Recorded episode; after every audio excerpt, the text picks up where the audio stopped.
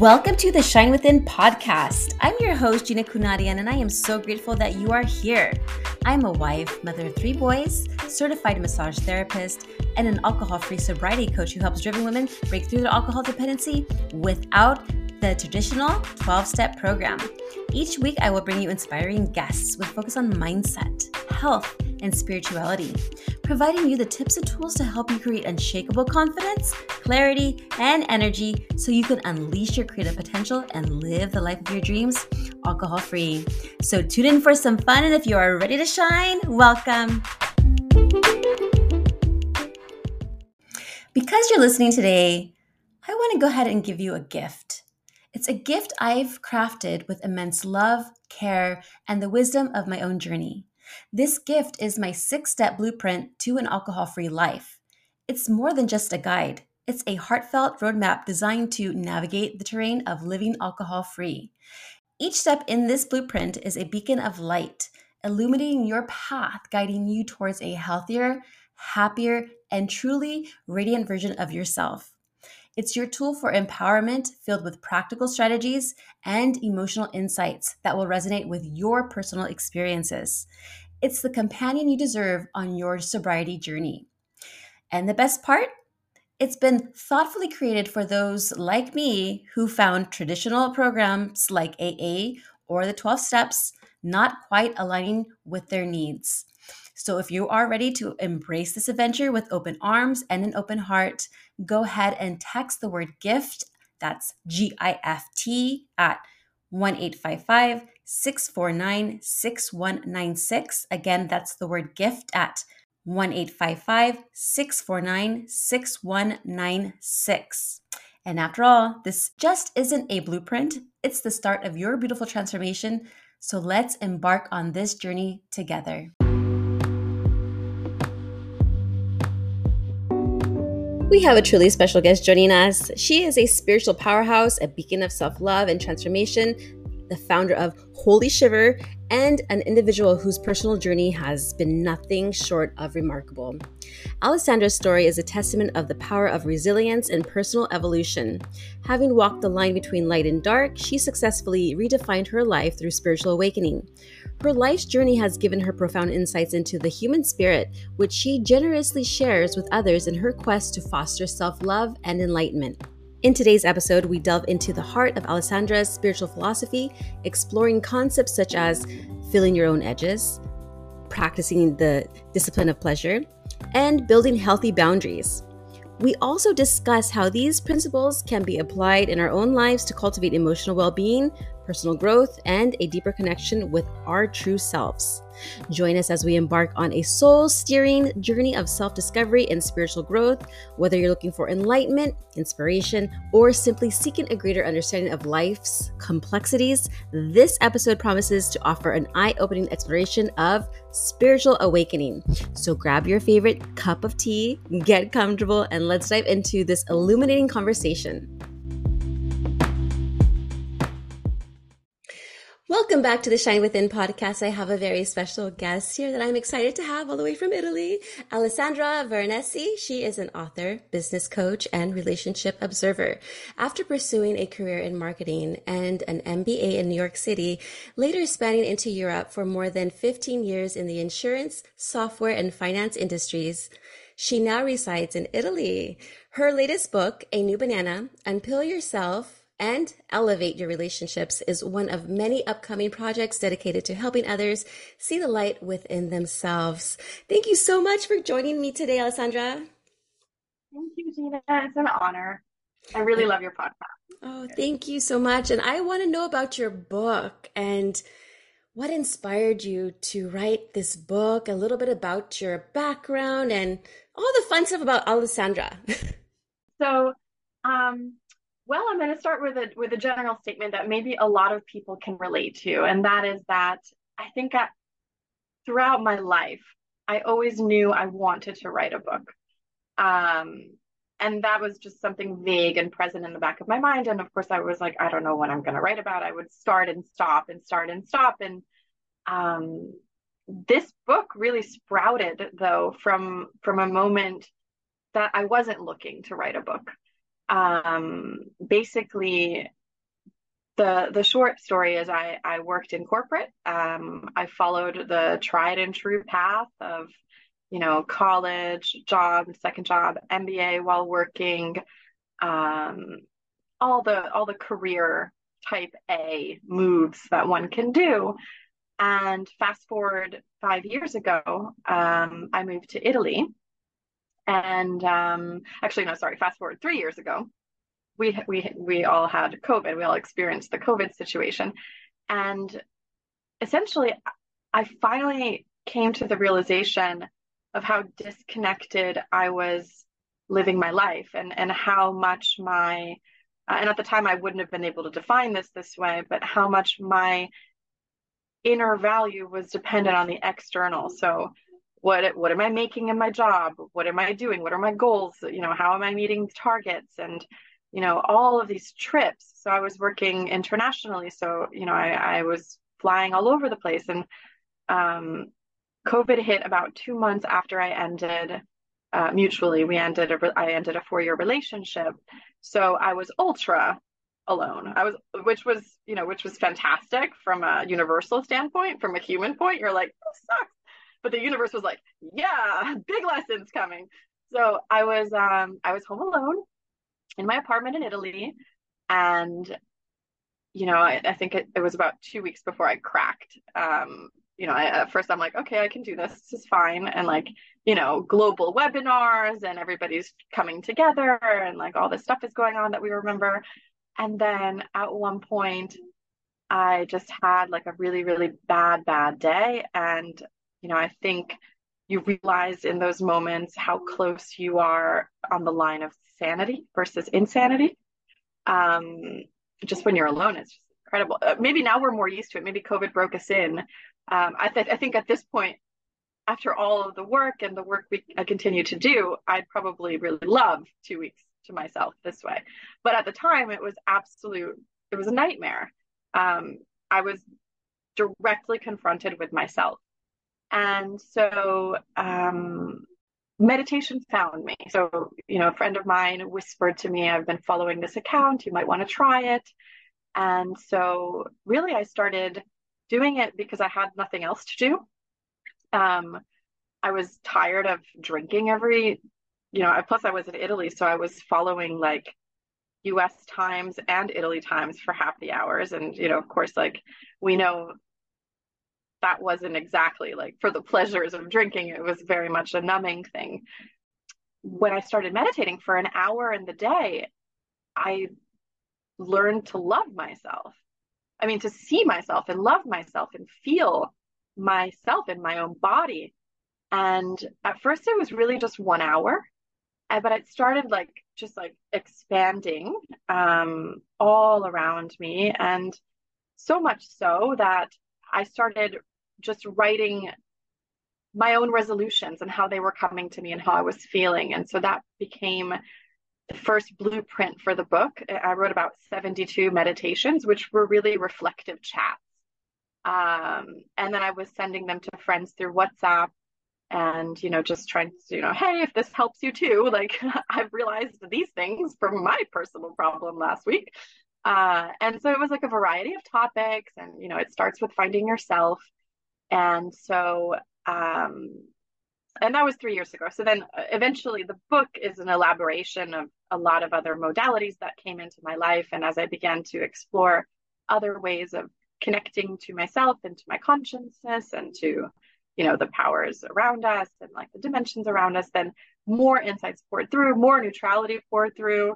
Uh, less of a suffering frequency, like less of like, hey, I'm so sorry you're sad, and more like, the world is great, actually, like, come in and join us in this area, you know. So um, it took about two and a half years to pull the book together.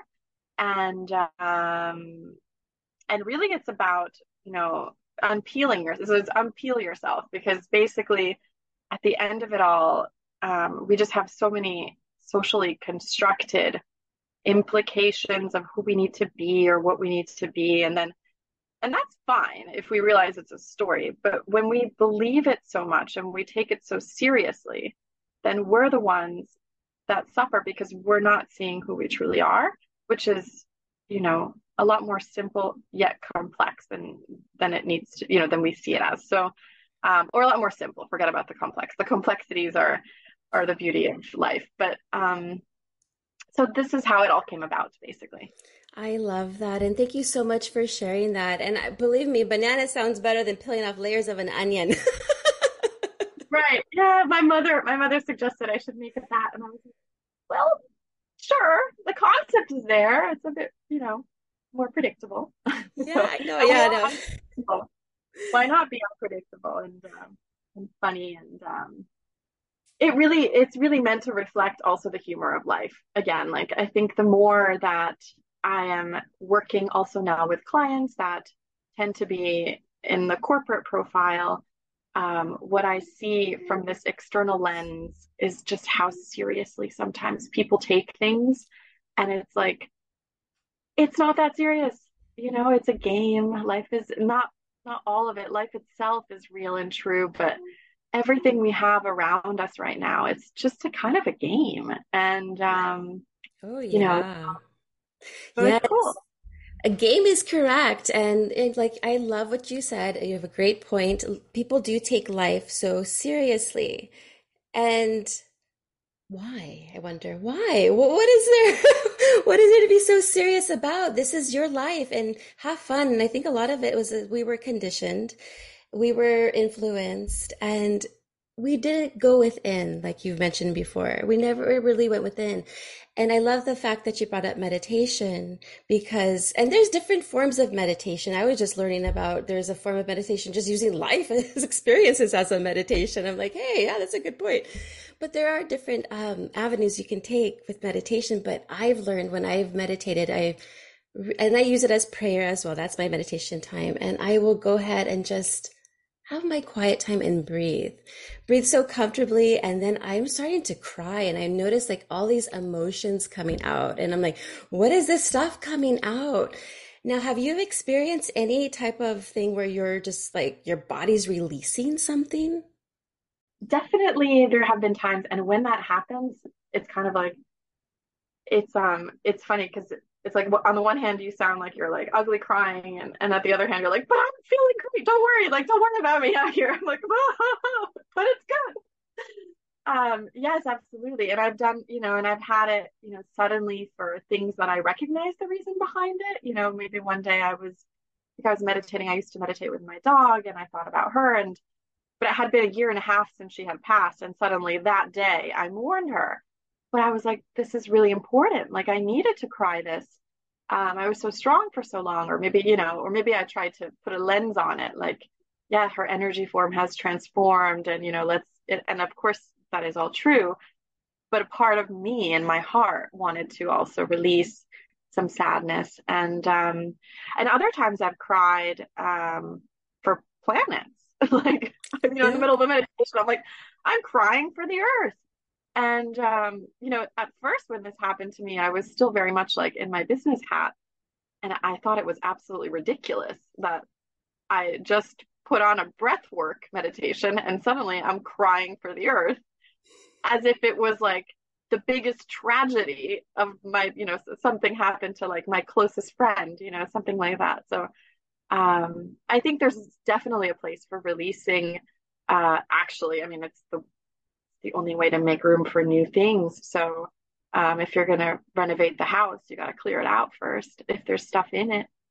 That's and, right. Um, it accumulates, you know, sometimes unbeknownst to us. And, and life is a constant cycle of releasing and welcoming and opening up and expanding so that we can make more room. So expansion. Absolutely. Yeah. Expansion is so big. And back to with the meditation, I, growing up, it was, I was always told, hey, stop crying, don't cry. And all of that gets built up. And I never experienced like the type of release that I experienced. But once all that cry came out, like I was getting transformation. Some other shifts were happening. And I always say there's always going to be the trials before the triumph, because we experience all these challenges that come into our lives. And people think, oh, it's just me, woe me, this. But I think all of us experience, and I, I don't like to single people out. And I always like to uplift people. And it's difficult to build that relationship with ourselves. And I wanted to go ahead and ask you, how would you describe your relationship with yourself, and how has that evolved over the years? Wow, that's a beautiful question. Um, I want to be concise and then go into it. So, I, you know, I, I, I, I love my, I, I love myself. That's um, that's the answer.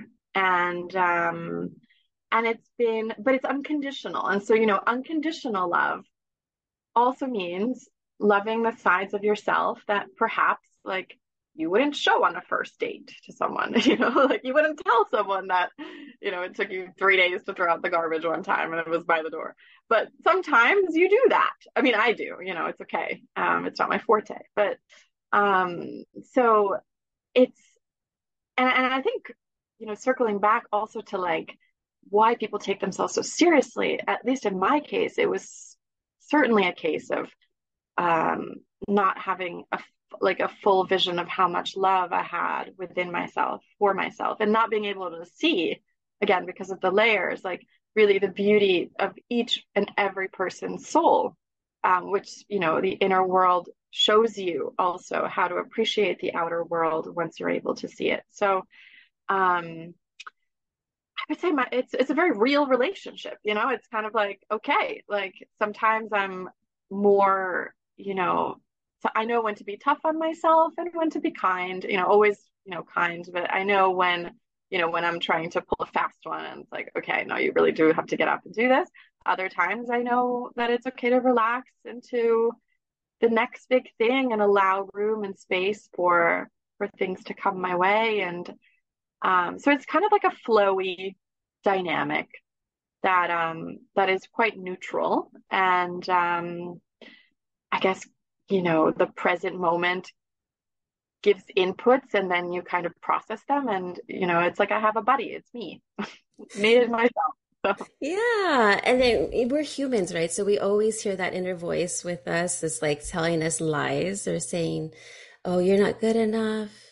Or why didn't you do that a little bit better? Now, do you come across that still? And if you do, how do you handle that self-criticism and that self-doubt? Well, knowledge is power. So um, we like to criticize the mind. And I do, I did resonate with that initially a lot. Like, you know, the mind is a great slave, but a terrible master. But, you know, at the same time, um, you know, according, you know, in the universal laws and principles, the universe is mental. So there's something beautiful about the mind, because without the mind, we wouldn't be able to translate and comprehend all of this information that tells us to stay away from the mind, but it's the mind allowing us to talk about it. So, um, and, you know, when we have moments like that of self-criticism, um, which fewer and fewer, um, I can catch them, or I can see them, or I understand when they're coming in, but of course they do.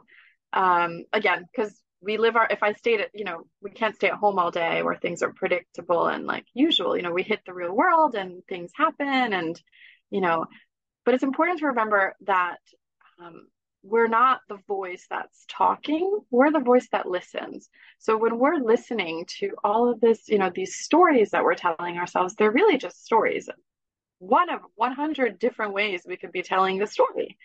And so um, it happens. And when it does, um, it's just a bit of reframing and redirecting, and um, at the very least, being aware that it's taking place and being like, okay, gosh, all right, Alessandra, like, you're really tough on yourself today. All right, did you need, did you say everything you needed to say? Are we good? Because beyond that, let's remember who we are. So yeah. yeah. And you bring up a good point. I love, because I, my mindset coach told me, she was like, this is during the time I didn't have a recovery coach. I didn't have um, a sobriety coach. It was just mindset coach. And she was like, you need to tell your story differently. I'm like, what do you mean I need to tell my story differently? I'm just telling the story as I know it. She's like, it doesn't have to be that way. I said, okay. She's like, whatever you're saying, reframe it. It's just like that once the, you know, like this is going to sound cliche, you know, once a door closes, another one opens. It's like in the similar context like that. And then talking about reframing your mindset, the reframing the mindset changes everything. It's just, you just change one word or one phrase or a phrase, And it does make a difference because our words are so powerful. However we speak, whatever we say out there to the universe actually can manifest. So we have to be careful sometimes. Exactly. And I think the more you're conscious of that, the more you're sensitive to seeing those kinds of results. Um, you know, if you're, if you're just like kind of blindly like cynical and like, you know, in your own world and not yet fully awakened to it, then it's sort of like, well, you've already got so much stuff piled up that like that one extra comment may or may not do so much. But when you really start, you know, digging deep and, and seeing beauty around you, within you, and, and what you really truly are capable of being, um, and feeling, then, then it becomes even more important to have that responsibility towards ourselves and the field around us of what we put in and out. Um, because it can be a lot more powerful when it comes from um, this sort of frequency, I think, or vibra, whatever we want to call it, wherever wherever you reach. Um, I think it's it's much more important to, to be careful when you know better. Yeah. Yeah, that makes total sense. And speaking about universal laws in principle, which universal law has had the most profound impact on your life and why?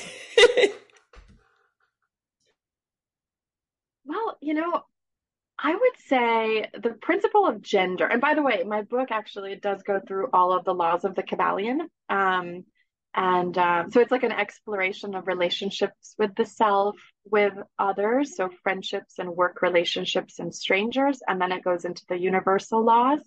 And then it goes into energy and the, you know, um, manifestation, overused term, but in general, um, we know that. And uh, and then romantic relationships. So it's like the whole uh, uh, set. And for me, I think what I really truly resonated with was um, the law of gender. So the fact that, you know, there is, we're all, we all contain aspects of male and female within us.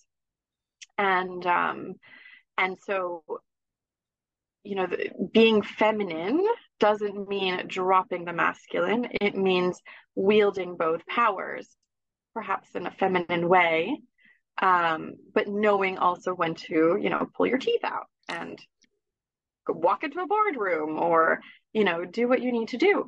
And um, and and for me, when I was in corporate initially, like I was very much in my masculine. So. Um, and then when I explored spirituality, I very much went into my feminine. And so then, you know, knowing that actually we are wired to be both or to hold both. And, and actually, um, I, my, um, a very dear friend of mine and coach, um, split it up even further to four. So two, two masculines and two feminines within us. And that is, um, and I think it's interesting. I, I like sometimes looking at it this way. Um, and that is that, you know, the feminine sides within us are like, one is like the sexual mistress, like the sensuous, like temptress, and like, you know, in her own power of sensuality. And then the other one is the, um, you know, the caring mother type that makes food and wants to take care of, you know, be of service to the family and bring everybody together. And those two feminine sides are within us, as well as, um, you know, the male who, you know, is very much like off to battle, into the war, like going to go deliver and manifest and be a salesman. And the male who listens and the male who's empathetic. So we have, if we can merge all of these sides within our own selves, um, then I think we can have a balance and, and not have to like refuse one of them. Yeah, it was funny because I was just talking to my husband about this literally last night. So it's funny that we're talking about this right now. And I was like, I need to tap in more into my feminine side. I'm acting a little bit too masculine because sometimes I come across like, I mean, I won't do it like right now, but at home, it's like, I get like a little tough because, you know, and I think it's my mom, because my father passed away when I was a baby and I didn't really grow up with a, a, the proper father, father figure. And And my mom had to play the roles, both mom and dad. So I saw a lot of her masculine energy as well, because she had to take care of the bills. She had to get us, you know, uh, two babysitters, and she was like, go, go, go, go. And she had to be the provider. However, she did have that nurturing side when she was at home, the loving side. You know, I didn't see the promiscuous side ever on that side. Maybe I wouldn't want to as your mom, you know, but I mean, in order for us to find a mate, yeah, in order for us to find a mate, we do need that, like, not promiscuous, I guess, but uh, more of that uh, seductive side, you know, that like that. That's and then the word. I was like, I was thinking promiscuous. I'm like, the definition of promiscuous is having more than sexual one than sexual partners, but I guess that could work out too. Whatever. Anyway, um, so so you know, and he, and he was actually more on his like more feminine side, where he was more listening to me, and he was more like calm and had his change of voice. So I totally agree, and I totally. Happy that you brought that up, because it is important for us to hold both masculine and feminine side, um, and just have a balance, like the yin and the yang. There's a balance, you know, masculine and feminine. There's always like the opposite of something. And then the beauty and the paradox, which I love paradoxes, that that reality exists. And then above it is also a reality where it's all one anyway. So all paths converge. Um, but I want to share with you a really cute practice if you want to connect with any of those four sides of you. Yeah. Um, it's very simple. It's just find any songs that remind you of one of these, you know, archetypes, and then dance and play and sing into the song and just connect with that part of you. So, you know, whatever song you might find that might remind you, like Arabian Nights or something, you know, seductive and since exactly the word that we said.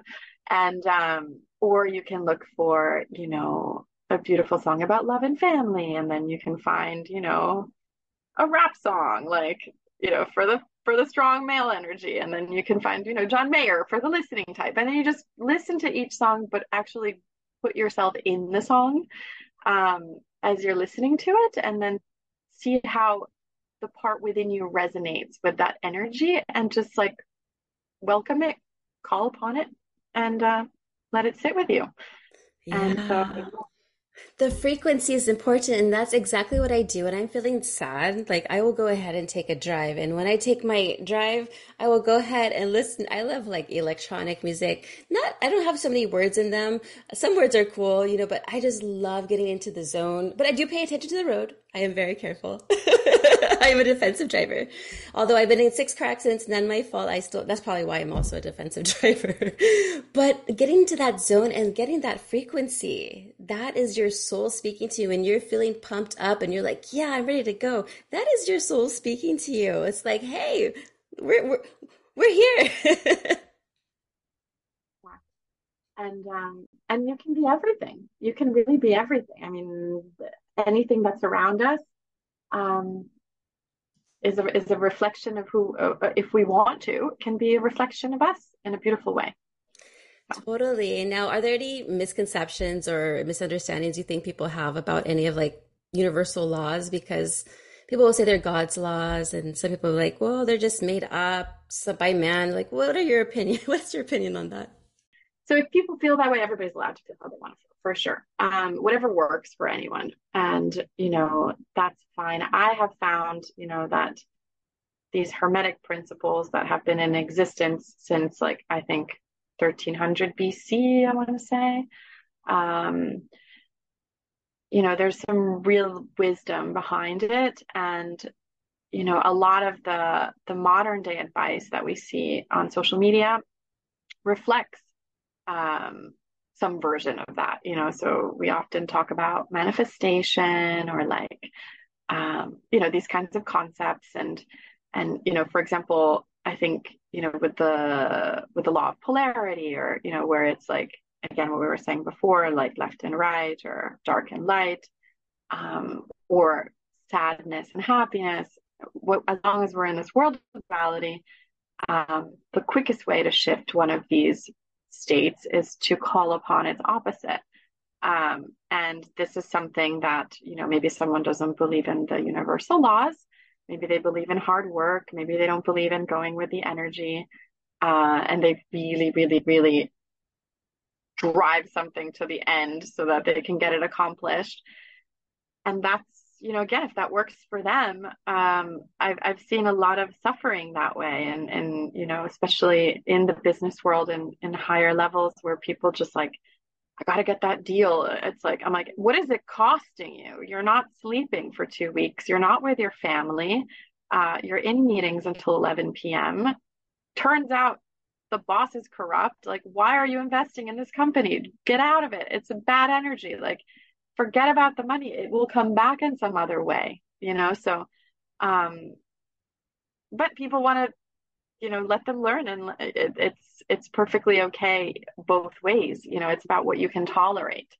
Um, so, you know, I, I I can only share what's worked for me, and and what works for me is understanding all the signs that come up in the in the world around me, and being able to apply them in my own language and incorporate them into my daily decisions. And sometimes I change my mind about something really quickly. And, you know, it might be a big thing. It could be a trip that seemed great at the time, and suddenly I'm feeling and hearing and understanding that it's not in the right energy any longer. And so without fear or ambition, I just let go of my plans, and I I trust that, you know, the better things are coming through. Um, and so so I think for the skeptical mind, the mind that has not maybe um, fully experienced some of these types of synchronicities or or or notice them, it can seem a little bit like wishy-washy, um, and it's hard to prove it. Uh, but when you experience it, you know you do, because you just you just know. Um, so, yeah, thanks for thanks for clarifying that. And everyone's path is different, you know, here on earth. Everyone is experiencing their own life experiences and journey, and like I said, trials that are happening. What are some things that people will start recognizing once they have a spiritual awakening? Because I know mine, what came in, like when I started having my mindset mentor, when I started thinking differently and thought like, hey, you know what? I don't have to believe whatever my mind is telling me. I don't have to think that way. I don't have to always believe whatever's on T V. I don't always have to believe what I don't, I don't always have to do what my friend, you know, Jackie is telling me to do. I really need to go ahead and listen to myself and my heart and feel exactly what I am supposed to be aligned to. And then I started, and then twenty twenty came, and I, and I actually was happy about twenty twenty in a weird, crazy way. I did lose some uncles, unfortunately, and I know it's been a tragic moment for a lot of people. And I, I, I can relate. However, that day I felt very happy when my husband told me he was coming home, that they were closing down his job. And uh, I was like, I felt like there was going to be some type of energetic shift here on earth. The three D is going to be trans, um, going to be going to five D. I felt, I felt like this joy, this like happiness. And that was really when I had that spiritual awakening, like, oh my goodness, what is going on here? And then I just went through rabbit holes and rabbit holes and rabbit holes and felt ugly, sick, happy, uh, grateful. And then I'm at a different place where I'm just in awe here. And what are some, uh, like I was mentioning, like, what are some things that, or things people are noticing once they're going through like some type of spiritual awakening? First of all, anyone going through a spiritual awakening, and, you know, welcome. It's, uh, you know, good luck, tread lightly. It's, uh, It's, you know, it's it's beautiful, because the challenges that come up, you when you watch them transmute and leave your side, or when you learn a method um, that helps you do these things, uh, it's really relieving and freeing and empowering, really. Um, I was, so I think my awakening took place without yet having met a coach. So I had just been meditating, and suddenly this Again, this love and this realization that I really don't need anything to make myself feel good besides myself. So I don't need, you know, I had, you know, my, my story, everybody's got a story. So of course I was, um, I was always like, uh, I always enjoyed therapy. Actually, I did it as a life coach. You know, it was like a nice way to, it was kind of like a Band-Aid, I would say, because when you're just talking things out, um, it's really just like a very superficial layer of release. um, and it's not a solution. So um, anyway, so I think in, in my case, my first realization was just like, holy moly, like I am it. I am the sauce and the chips and the, the mouth that eats it. Like I am all of these things. And it was like super cool. Um, and then, you know, it's nice. I think in the first few months, I think I had like a lot of bliss and found my routine and, you know, got really, really mindful around me and, um, you know, just started living with this new perspective that if I needed to, and had anchored this, this love within myself that I could call upon it. Um, throughout the day, if I had forgotten that it was there. And, you know, it wasn't easy at first. Um, it took some time, but, um, but it got uh, closer and closer to, you know, to, to where I am at today. Um, and that's when the real challenges happen. That's when life really throws uh, curveballs at you. That's when you start like dealing with like your story, your soul story, like, you don't know what's hitting you. You're like, okay, where's this from? Like, what do I need to clear in this moment? Um, how is this related to something that's, uh, that, you know, and, and so again, it's beautiful to, to have the awakening. And also life is both, you know, light and dark. So there's going to be, until we reach a place where we're all hopefully one day, Um, in a better place, at this present moment, there's going to be still things that come up that are going to be quite challenging, because we're also dealing with ancestral stuff and we're dealing with all of the accumulation mm-hmm. of um, unacknowledged maybe pain here and uh, traumas that have taken place in the past. So, um, but for me, it was self-love. For me, it was just super feeling good in my body. I don't think I had felt that way my whole life. So, um, is that it was, where Holy Shivers comes in? So yes and no. So in a way, in a way that is what it is. So Holy Shiver, I later Googled it, um, after I had already been using it for some time, because my friend and I came up with it also as a joke. It was supposed to sound like holy shit. And we were, you know, we were, we, we were playing around with meditations and we wanted to create, he was like, you should create some ironic ones, because I was always like, kind of like a sarcastic person. Like that was my thing, my edge. Um, and still is, but different. And um, so I created these meditations. He's like, you should be called Holy Shiver. And I was like, that is great, because I'm already laughing. So perfect. So at first it was a joke. Um, again, like life is not that serious. But then I realized that it also represents that moment of deep revelation or, you know, uh, yeah, shift in something when you're experiencing uh, a, a spiritual process. And maybe you do have a shiver in your body, or you do just like, or like, you know, whatever, maybe even an activation of sorts. So um, that's where the name comes from. Yes. It's like the Holy Spirit activate. I don't know if you've ever seen those reels on like you, not oh, YouTube. Yes.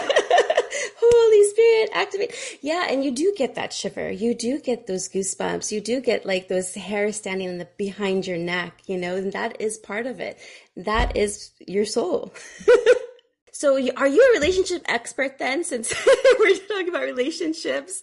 I've served a lot of relationships. Uh, and I've been, uh, I've been sort of, you know, I think my unique background, um, within my own family, there was a lot of narcissism. There was a lot of um, emotional abuse generationally. So it kind of already predisposes you to be like, you have to be a relationship observer to survive. Um, and then in addition, throughout my life, until I uh, exposed and healed certain sides of me, I also called in experiences that reflected, you know, what I had seen, because of course we're, we're, we're kind of vibing in that energy. So it's coming to us again, or we're attracting that, or it feels familiar to us. Um, so, you know, at first it was like that. So then, you know, so I've just had a wide array of experiences, dating and, and just like friendships that needed to have higher, bigger, ba- stronger boundaries. And, um, you know, all of those things that, that happen when we study the the other side of relationships. And um I've always given advice to my friends. I've always been the one who gives advice. And so I guess I'm an observer. I call myself an observer because, you know, I, I I'm not, um, I'm more working as a business coach, but at the same time, I think something is happening with the relationship stuff in my future. So we'll stay tuned on that. Oh yeah. Well, in any relationship, it, you know, we have to have a relationship with our clients, with our okay. colleagues. And then of course, those romantic relationships are very important. But how would you differentiate like a healthy relationship versus like a toxic relationship? And this could be in the range from romance to like friendships to even like siblings.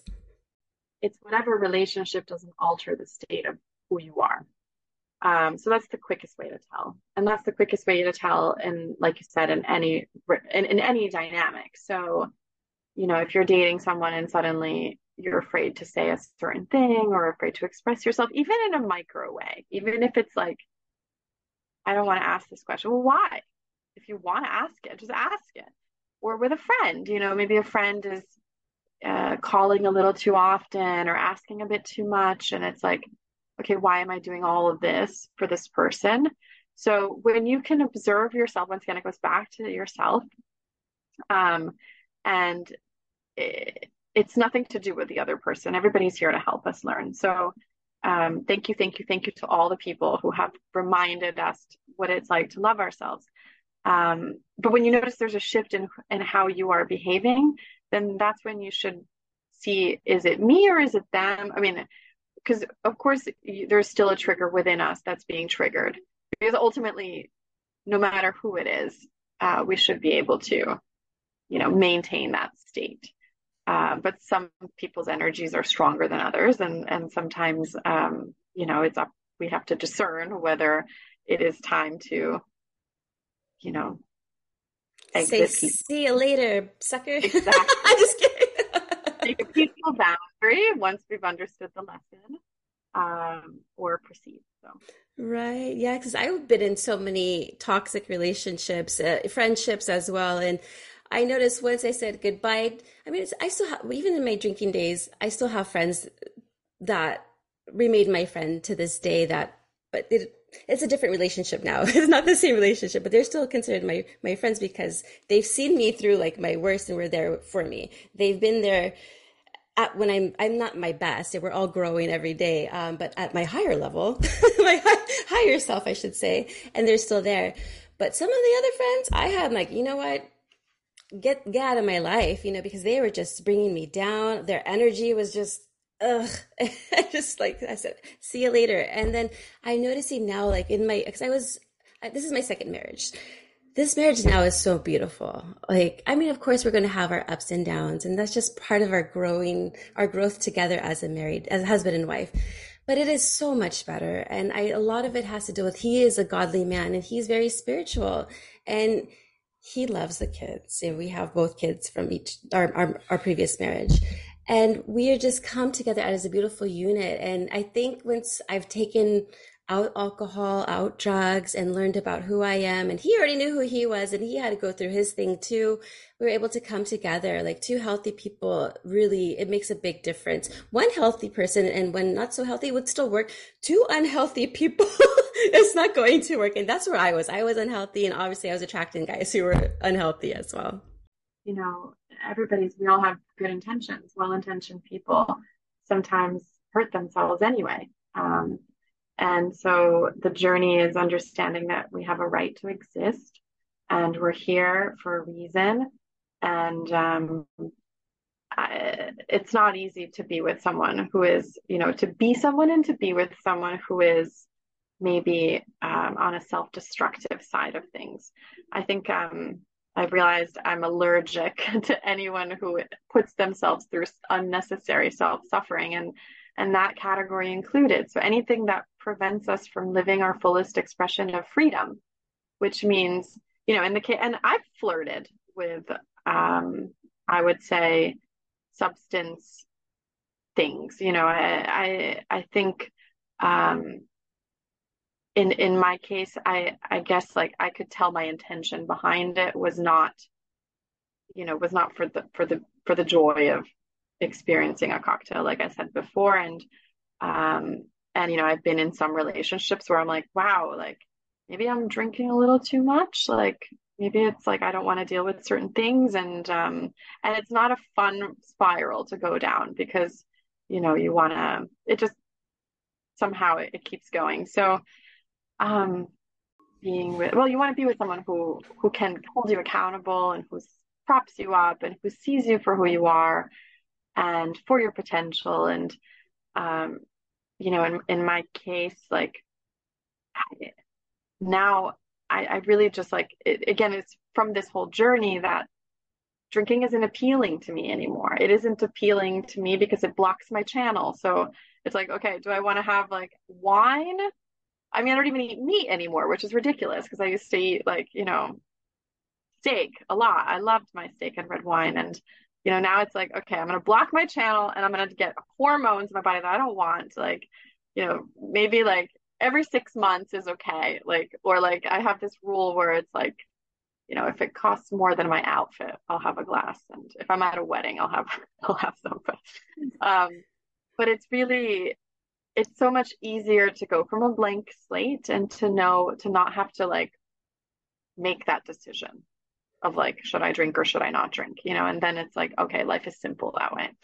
Um, yeah, exactly. Thank you so much for sharing that too, because I, I noticed in my past relationships, I always felt like I needed to drink to be, I guess, more confident in myself. You know, I can then, I felt like I could have been more myself, but I wasn't even myself, you know. Now people are thinking that I've been drinking and I'm like, whoa, whoa, whoa, I haven't drank any alcohol in like almost six years now. This is just me naturally. I'm just on a natural high. This is it. Drinking. I agree. Yeah, you are glowing, by the way. Oh, thank you. Yourself as well. I can always see when everyone is like, when I go hop on these podcasts and I have it on video, I'm like, oh my goodness, they're, I already know they're awesome and amazing. I always sense it. Okay. Yes. And I'm so excited that you actually have a listener's gift. Yes. Um, so I have three free meditations that are more like guided journeys that they can download on my website, which is holyshiver.com slash get free meditations. And uh, as well as I'm putting together this summer, actually, I'm releasing one in a couple of days as well, just a few other meditations on YouTube, which are more experimental. So they can view my channel on YouTube, which is Holy Shiver. And, um, and of course, the book, if anybody's interested in, um, in reading the book, uh, it has a lot of prayers behind it, um, a lot of a lot of good intentions. And um, the idea is for, to give a little bit of an uplift and some, some universal truths that, um, that sometimes we need to hear twice. Maybe, maybe we knew them, but sometimes it's good to hear them again. Oh yeah. I'm excited to read your book. All right. Is there anything else you would love to share with the audience or where you, they can also find you on um, Instagram? Oh, well, I'm on Instagram on Holy Shiver. Uh, holy underscore shiver. And, um, well, I think the only other thing I would like to say is like, which has rung true for me lately is like, don't be afraid to be a paradox. Don't be afraid to embrace all sides of yourself and, um, you know, welcome every side of you as if you were welcoming a guest into your house. And so, you know, even if it's fear or pain or discomfort or anxiety or depression, like that's fantastic. Let them come in, view, let them have a seat. You'll see how eventually they'll feel awkward and they'll leave, and then other people will come and it'll be happy, um, which is a little bit stemming from Rumi, but, um, but I also made it my own and it works really well. So yeah, just enjoy life and, and the paradoxical existence we are in. Yeah. And don't take life so seriously. Yeah, exactly. Exactly. It was such a wonderful conversation. Thank you so much for being on my show today, Alessandra. I